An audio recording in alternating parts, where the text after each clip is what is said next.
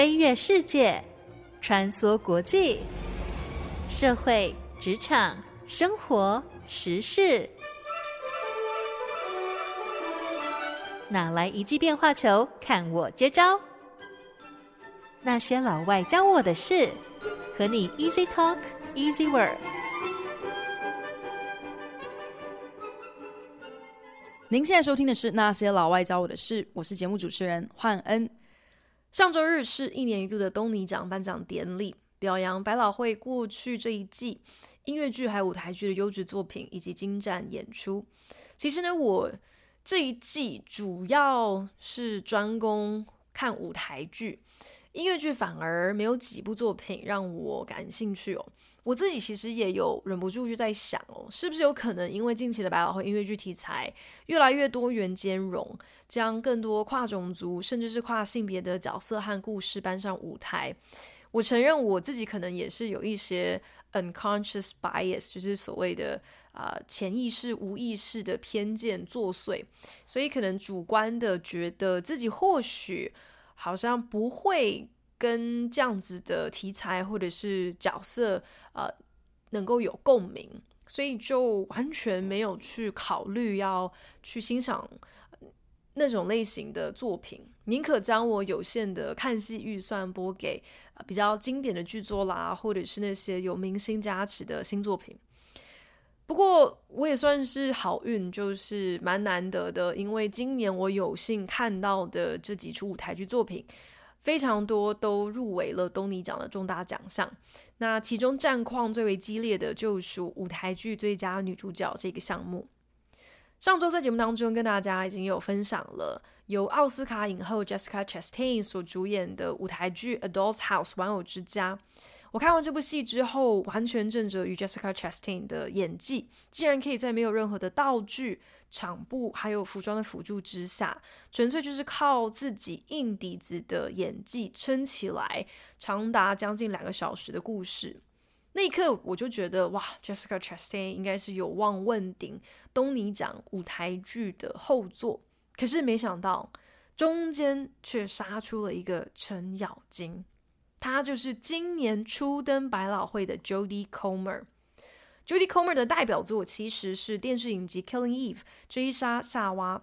Jodie Comer 在剧中饰演一个既天真美貌又丧心病狂、精通多国语言的神秘女杀手。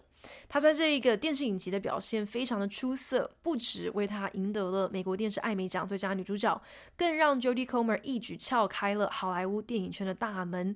在过去几年当中，参与了不少部大制作的人气强档。不过，对很多认真的演员来说，真正的试炼，真正的演技圣母峰，是要能够站上剧场舞台。在不能 NG 重来、没有剪接也没有特效护体之下，赤裸的在实体观众面前进行 live 的演出。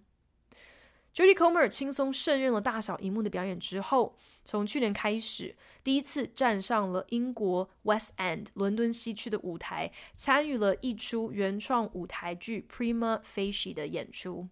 这出独角戏在伦敦演出才两个月的时间，门票全数售罄，场场表演都是座无虚席。Prima Facie 更横扫了英国的剧场大奖 The Olivier Awards。挟着这股势头，Jodie Comer 成功的登陆了纽约百老汇，更借由 Prima Facie 的演出，一举抱得了今年东尼奖舞台剧最佳女主角。打败了同项目当中很多其他演技纯熟、剧场资历更为丰富的女演员。我很早就已经在关注 Judy Comer 要来百老汇演出这件事情哦。当时有听说剧场会试出只要十块美金的便宜票，可是后来我就发现，原来呢那些是所谓的 lottery tickets，是乐透票，你要上网抽签看可不可以抽到演出门票。那可想而知，参与抽乐透的人很多，多到其实你真的要能够抽中这样子的便宜戏票的几率实在是太渺茫了。因为 Prima Facie 本来是一场只有十周限定的特别舞台剧演出，所以呢，我抽这个十元乐透票才抽了两周，我就已经很紧张，已经心灰意冷了。虽然我平常看戏从来不会买正票的价格，因为总是有其他的管道可以取得折扣票，可是我现在真的就是已经狗急跳墙了，很怕说我都还没有抽到票，这一档戏可能就要。啊，停演喽，所以根本管不了那么多，就选购了正票最低的价位。结果呢，是坐到了剧场三楼看台，几乎已经是剧院最后一排的这样的一个位置。那因为剧场的灯光设计的关系，加上自己的座位真的又是离舞台非常的遥远，所以长达一百分钟的这个戏剧过程当中，并没有能够将 Jodie Comer 的脸部表情。他表演的这些细节看的是一清二楚，可是即使是这样，我仍然觉得这个票真的是买的值得。虽然《Prima Facie》是一部独角戏，将近两个小时演出当中，从头到尾就只有 Jodie Comer 一个人在舞台上，但是却完全没有任何一秒的冷场。Judy Comer 她一个人同时要身兼旁白，还有女主角，不只是要在不同的角色之间转换，她甚至还要转换口音、转换时序，还要自己搬动道具、替换穿着来转换时空。而在这样子的过程当中，她的台词是一刻都不停歇，难怪所有的剧评在看完《Prima Facie》之后都盛赞 Jodie Comer 的演出是 a tour de force，意味着是一个精彩绝伦的表演。Jodie Comer 能够击败各家实力派对手，以第一出百老汇作品就拿下东尼奖舞台剧最佳女主角的后座，真的是实至名归。本周你没听过的百老汇系列单元，要来跟大家分享的是今年初登百老汇的原创舞台剧《Prima Facie》。剧情内容涉及性暴力，所以呢，在剧作的官方网站上就已经事先公布了警语，呼吁观众如果可能会因为表演内容触发一些不好的回忆或者是经验，请自行斟酌慎入。你没听过的百老汇这一集，因为要带着大家一起来深入探讨《Prima Facie》。会有剧透之外，无可避免的也会聊到剧中牵涉这些性暴力的内容。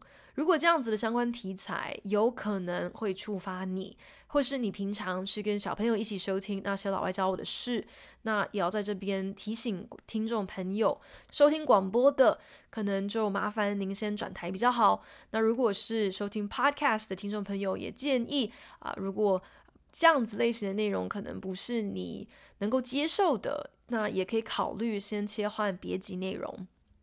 Prima Facie 剧情描述一位英国女律师 Tessa，她最擅长替性侵案的加害者辩护。对 Tessa 来说，她作为一位辩护律师的职责所在，并不是要去论断当事人的是非对错，那是法官是陪审团的工作。辩护律师的工作是要陈述一个对自己的委托人最为有利的故事，而检察官的职责就是要能够呈现一个更具说服力的另外一套故事观点。如果自己今天胜诉了，那只能够怪检察官没有善尽自己的职责罢了。Tessa 甚至譬喻，他身为辩护律师的工作，其实就跟在招呼站载客的计程车是没有两样的。站前出现了什么客人，你就载谁，无差别的对待，那才是专业的表现。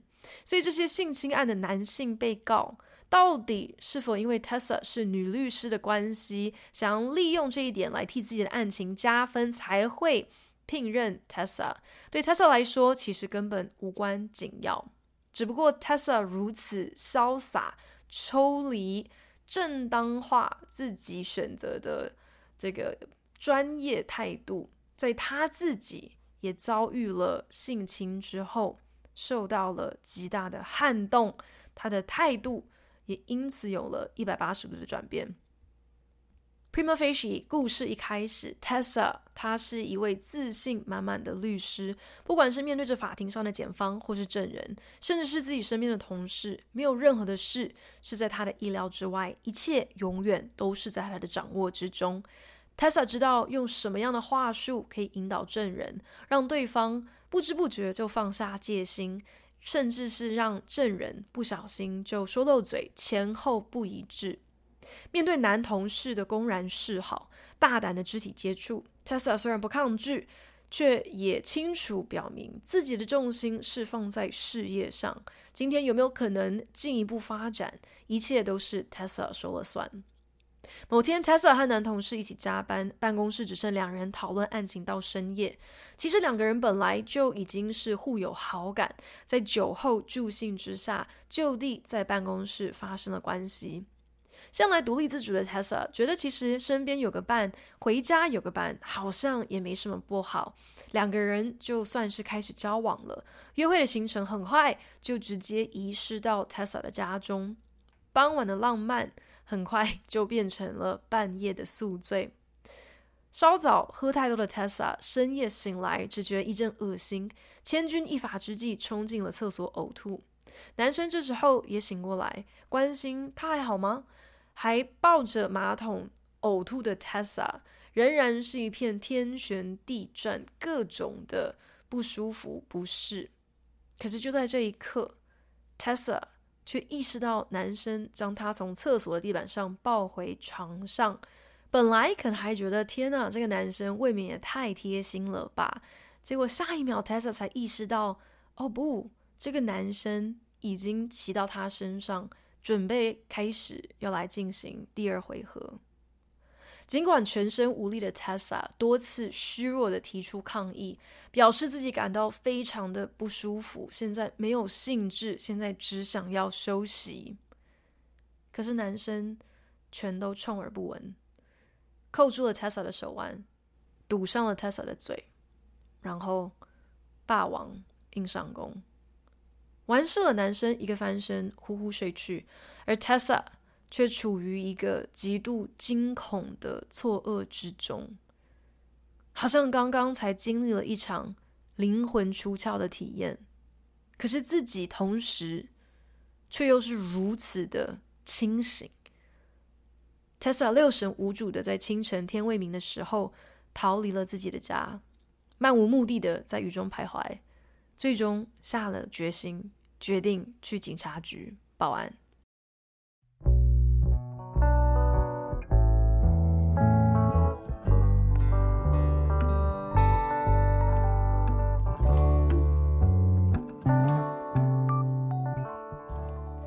Prima Facie 长达一百分钟的表演，女主角 Jodie Comer 几乎都不曾下台，除了一场非常关键的转场。是否报案这件事，Tessa 纠结了很久。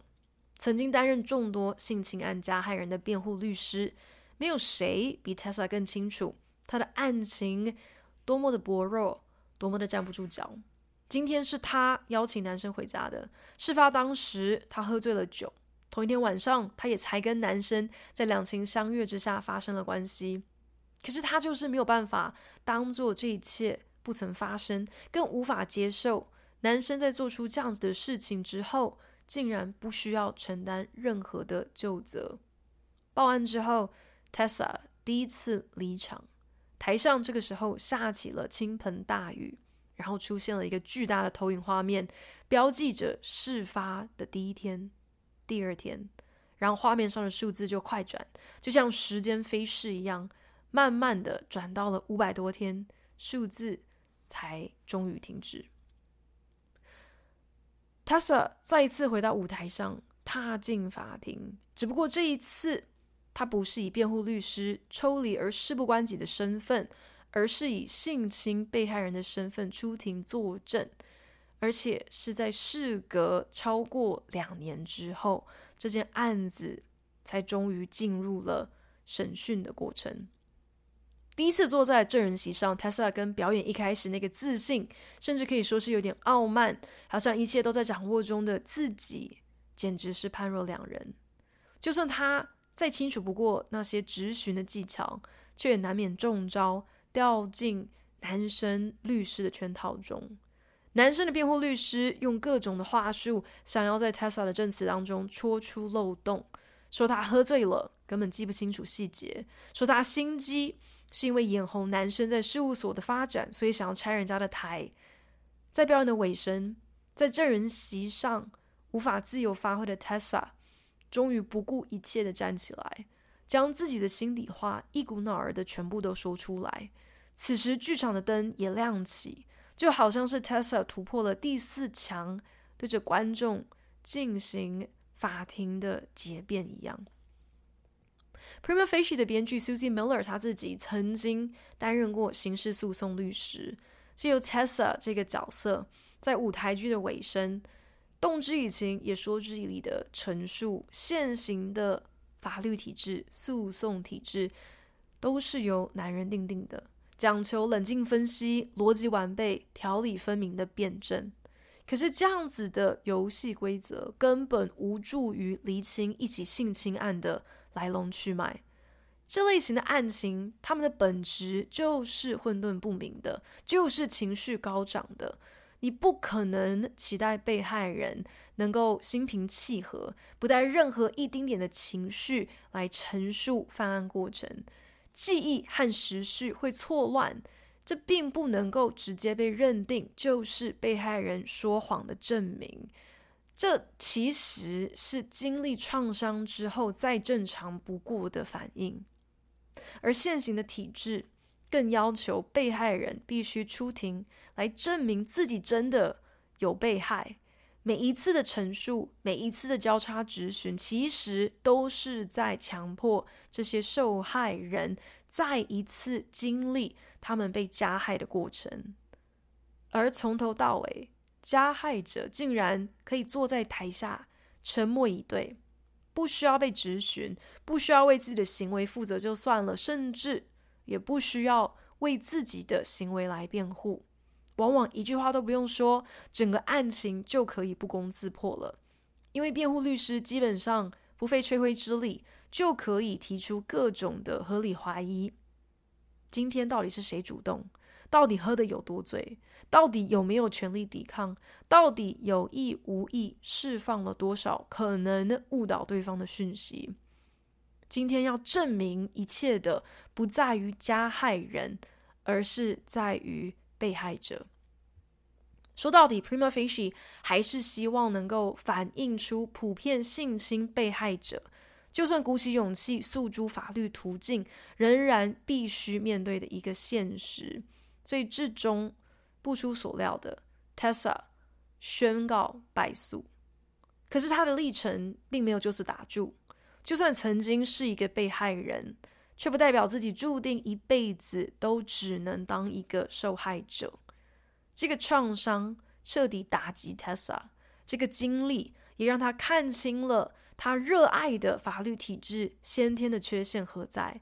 可是这却没有让他就此放弃他对于他的职业、对于法律的执着。他仍然握有一个最为关键的主导权。他有选择案情的权利。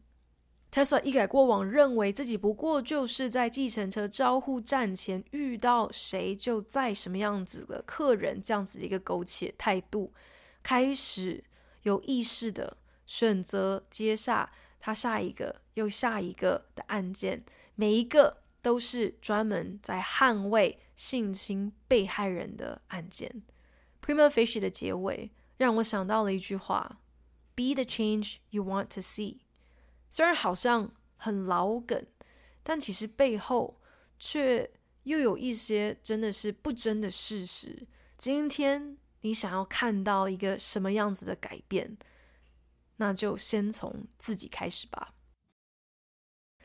百老汇本季最受瞩目的限定表演，非 Prima Facie 莫属。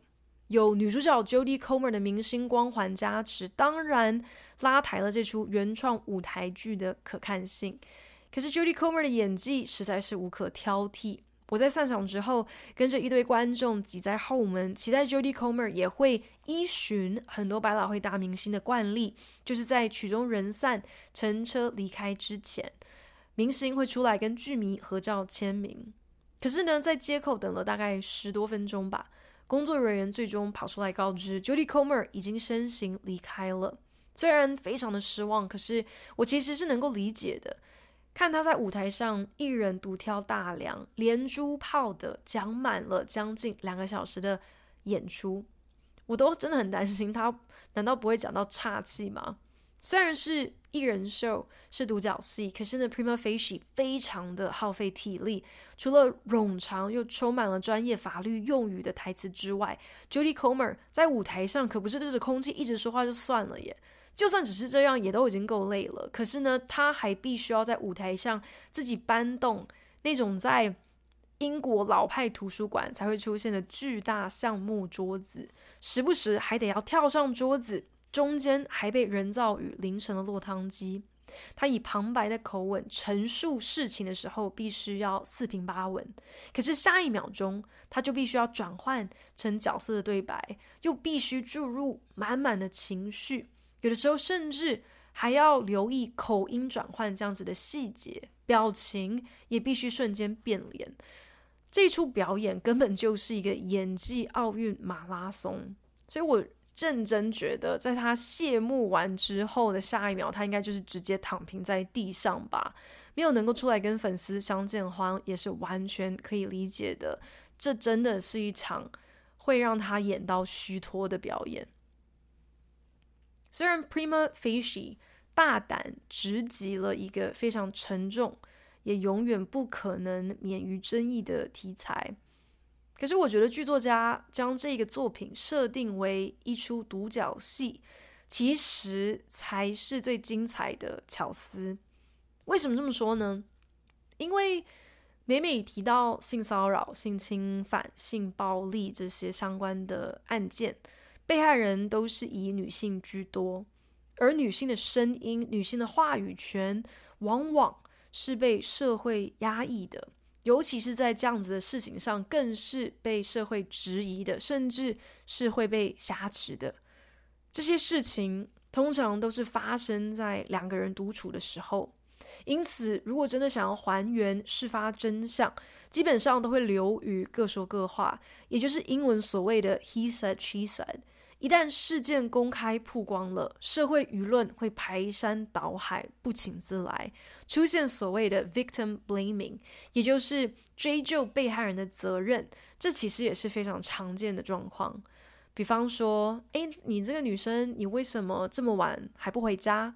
那你为什么要喝得这么醉呢？你为什么要出入这种好像……人蛇混杂的不良场所呢？你为什么裙子要穿得这么短？为什么你有交过这么多任的男朋友？为什么你老喜欢跟别人搞暧昧？不同于男性，女性的陈述总是会自动的被社会用放大镜来检视，好像我们有一个认知，认定说女生这个性别，我们的可信度就是比较低似的。可是 Prima Facie。整出戏下来，连加害人都不见人影，整个舞台就是 Tessa 的主场。她可以完整陈述自己的故事，也透过对白解析自己的内心话，更一人分饰不同的角色，交代清楚故事的全貌。或许这也是剧作家 Susie Miller 在这部戏当中想要暗藏的另外一个讯息吧。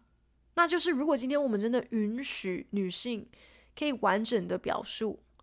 用我们所需要的方式，毫不掩饰的消化自己经历的每一个情绪，所有的彷徨、痛苦、愤怒，或许我们就能够理解，任何一个人要能够自愿将如此大的创伤公诸于世，这背后所需要卯足多少的勇气。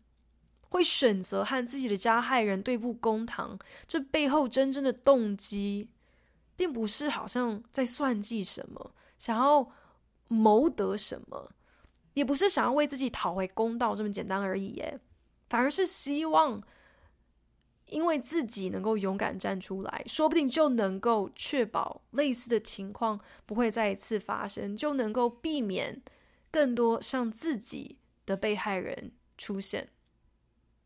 当然，我觉得 Prima Facie 的结局是非常写实的，即便是在一个如此极端不可能，就是可以让被害女性可以自由表述这样子的情况之下，即便女主角能够非常完整的向观众交代了她的亲身经历，最终她也没有能够讨回公道。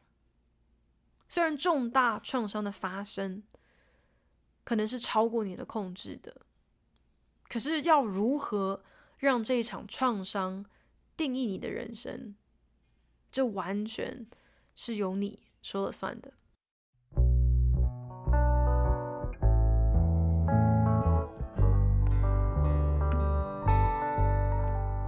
本节目由好家庭联盟网、台北 Bravo FM 九一点三、台中古典音乐台 FM 九七点七制作播出。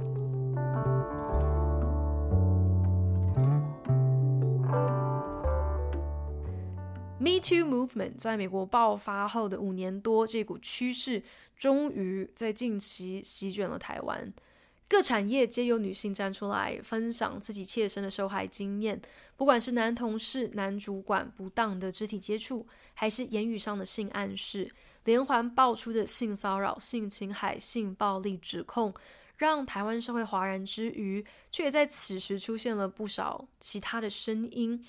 表示说，这些终于被揭发的加害人，他们的言行举止根本在业界是众所皆知的，好像大家根本都已经心知肚明了，却为这样子的人粉饰太平，甚至将这些色胚美化成，哎呀，他们就是太热情了，啊，就是不知分寸哦，等于是变相承认自己商院的参与在腐败的体制中，除了。提醒别人要多加提防之外，好像从来就没有想过要这些滥用自己的权势地位，对他人予取予求的男人为自己的行为负责。外媒甚至指出，哦，近期在串流平台 Netflix 热播的台剧《人选之人》。好像也有助长这个 Me Too 的风潮哦，因为这部电视影集当中啊、也提到了这个幕僚和长官发生的一段婚外情。那两个人在打选战期间朝夕相处，确实就日久生情了嘛。可是呢，在权力不对等的情况之下，到底是不是完全是一个你情我愿的状况，还是其实确实是存在一些利害关系的，是让位居弱势的女方。觉得自己没有别的选择，只能够配合男方的追求和要求，这些都是这种类型的案情最难以厘清的细节。Me Too Movement 在美国达到最高峰的时候，其实同时也就掀起了对于 consent，也就是同意不同意这样子的相关讨论。对方同不同意跟你牵手、跟你接吻、跟你交往、跟你发生性关系，这些乍听之下应该是。非常明显、非常明确的呀，怎么会有可能有任何的灰色地带呢？怎么可能还需要特别拿出来做讨论，甚至是需要开一系列的这个培训、训练工坊哦？可是我就曾经听过一个 podcast，真的是有专业人士啊、去到了高中，针对高中生进行关于 consent 的相关的培训。在这个过程当中，竟然引发了不小的反弹，因为学生都纷纷表示：“哇，这也太为难人了吧！做什么都得先要口头确认，征求对方的许可，实在是太煞风景了吧！啊，有的时候气氛对了，你就是会想要直接亲下去啊，还要先问人家说：‘我可以亲你吗？’会不会太扫兴啊？关于 consent 的理解和认同。”竟然也能够引起这么大的一个分歧，搞到后来有人受不了，干脆制作了一支动画影片，开宗明义的说：如果你到现在还是搞不懂，怎样才算是对方有明确的 consent，明确的同意，我愿意和你发生性行为的话，你今天就想，其实呢，这就跟你问对方想不想要喝一杯茶。的道理是一样的。And if they're unconscious, don't make them tea. Unconscious people don't want tea. And they can't answer the question, do you want tea? Because they're unconscious. Okay, maybe they were conscious when you asked them if they wanted tea. And they said yes. But in the time it took you to boil the kettle, brew the tea, and add the milk, they are now unconscious. You should just put the tea down. Make sure the unconscious person is safe. And this is the important part again. Don't make them drink the tea. They said yes then, sure, but unconscious people don't want tea. 如果你今天问人家，你想喝杯茶吗？对方跟你说不用了，谢谢。那你就应该知道，你连开水都不用煮了。如果对方本来说哦，嗯，好像不错哦，我想来一杯茶，你也确实泡好了茶，可是把茶拿到对方面前的时候，对方却改口反悔了，说，哎，其实我没有那么想喝耶。这时候千万不要强行把茶灌给他们喝，人家是有权利改变心意的，OK？又如果对方根本已经昏迷不醒了，连自己是谁、自己在哪里都搞不清楚，那你就更不用泡茶啦。你问他想不想喝茶的时候，失去意识的人根本无法回答。所以千万切记不要强行逼昏迷不醒的人喝茶，他们绝对不会想喝的。Unconscious people don't need tea. 又如果对方表示想喝茶的时候是清醒的，可是呢，偏偏等到你已经把水煮滚了，泡好茶了，结果对方却已经倒头呼呼大睡，失去意识了，那请你直接把茶拿走。你虽然花了时间泡好了茶，但这不代表说对方就有义务非喝不可，而且这一点尤其重要，那就是 unconscious people don't want tea，昏迷不醒的人是不需要喝茶的。就算你上个礼拜六才跟这个人喝过茶，也不代表他这个礼拜天天都想喝茶。别说天天都想跟你喝茶了，也不代表说你可以无预警的出现在人家家门口逼对方喝茶，又或是趁人家还没睡醒的时候硬是灌茶给他喝。如果你觉得以上这些喝茶的情况实在是离谱的可以，那或许你也就能够开始理解，在没有征得别人明确的 consent。明确的同意之下所发生的性行为，也是一样令人无法接受的。Prima facie 这部舞台剧的诞生，其实很明确的是对现行法律体制缺陷的一个控诉。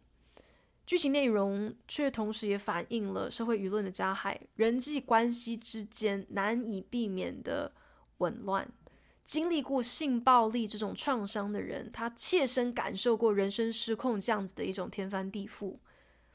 可是即使如此，也不能轻忽了自己始终都还是握有选择权的。我这个不是 victim blaming，我觉得是在给被害人一个提醒：这个 victim，这个被害者的标签。它究竟是一时的，还是一辈子的？到头来还是你自己说了算，改变不来别人，只能够改变自己。虽然到最后，好像仍然是在要求被害人独自去承担别人所犯下的罪行，可是 prima facie 告诉我们，有的时候真正需要被讨回的，并不是一个公道而已。你真正。要更拼命努力争取的，是你的余生，你剩下来的人生要怎么过？谢谢您收听今天那些老外教我的事，我是欢恩，我们下礼拜同一时间空中再聊，拜。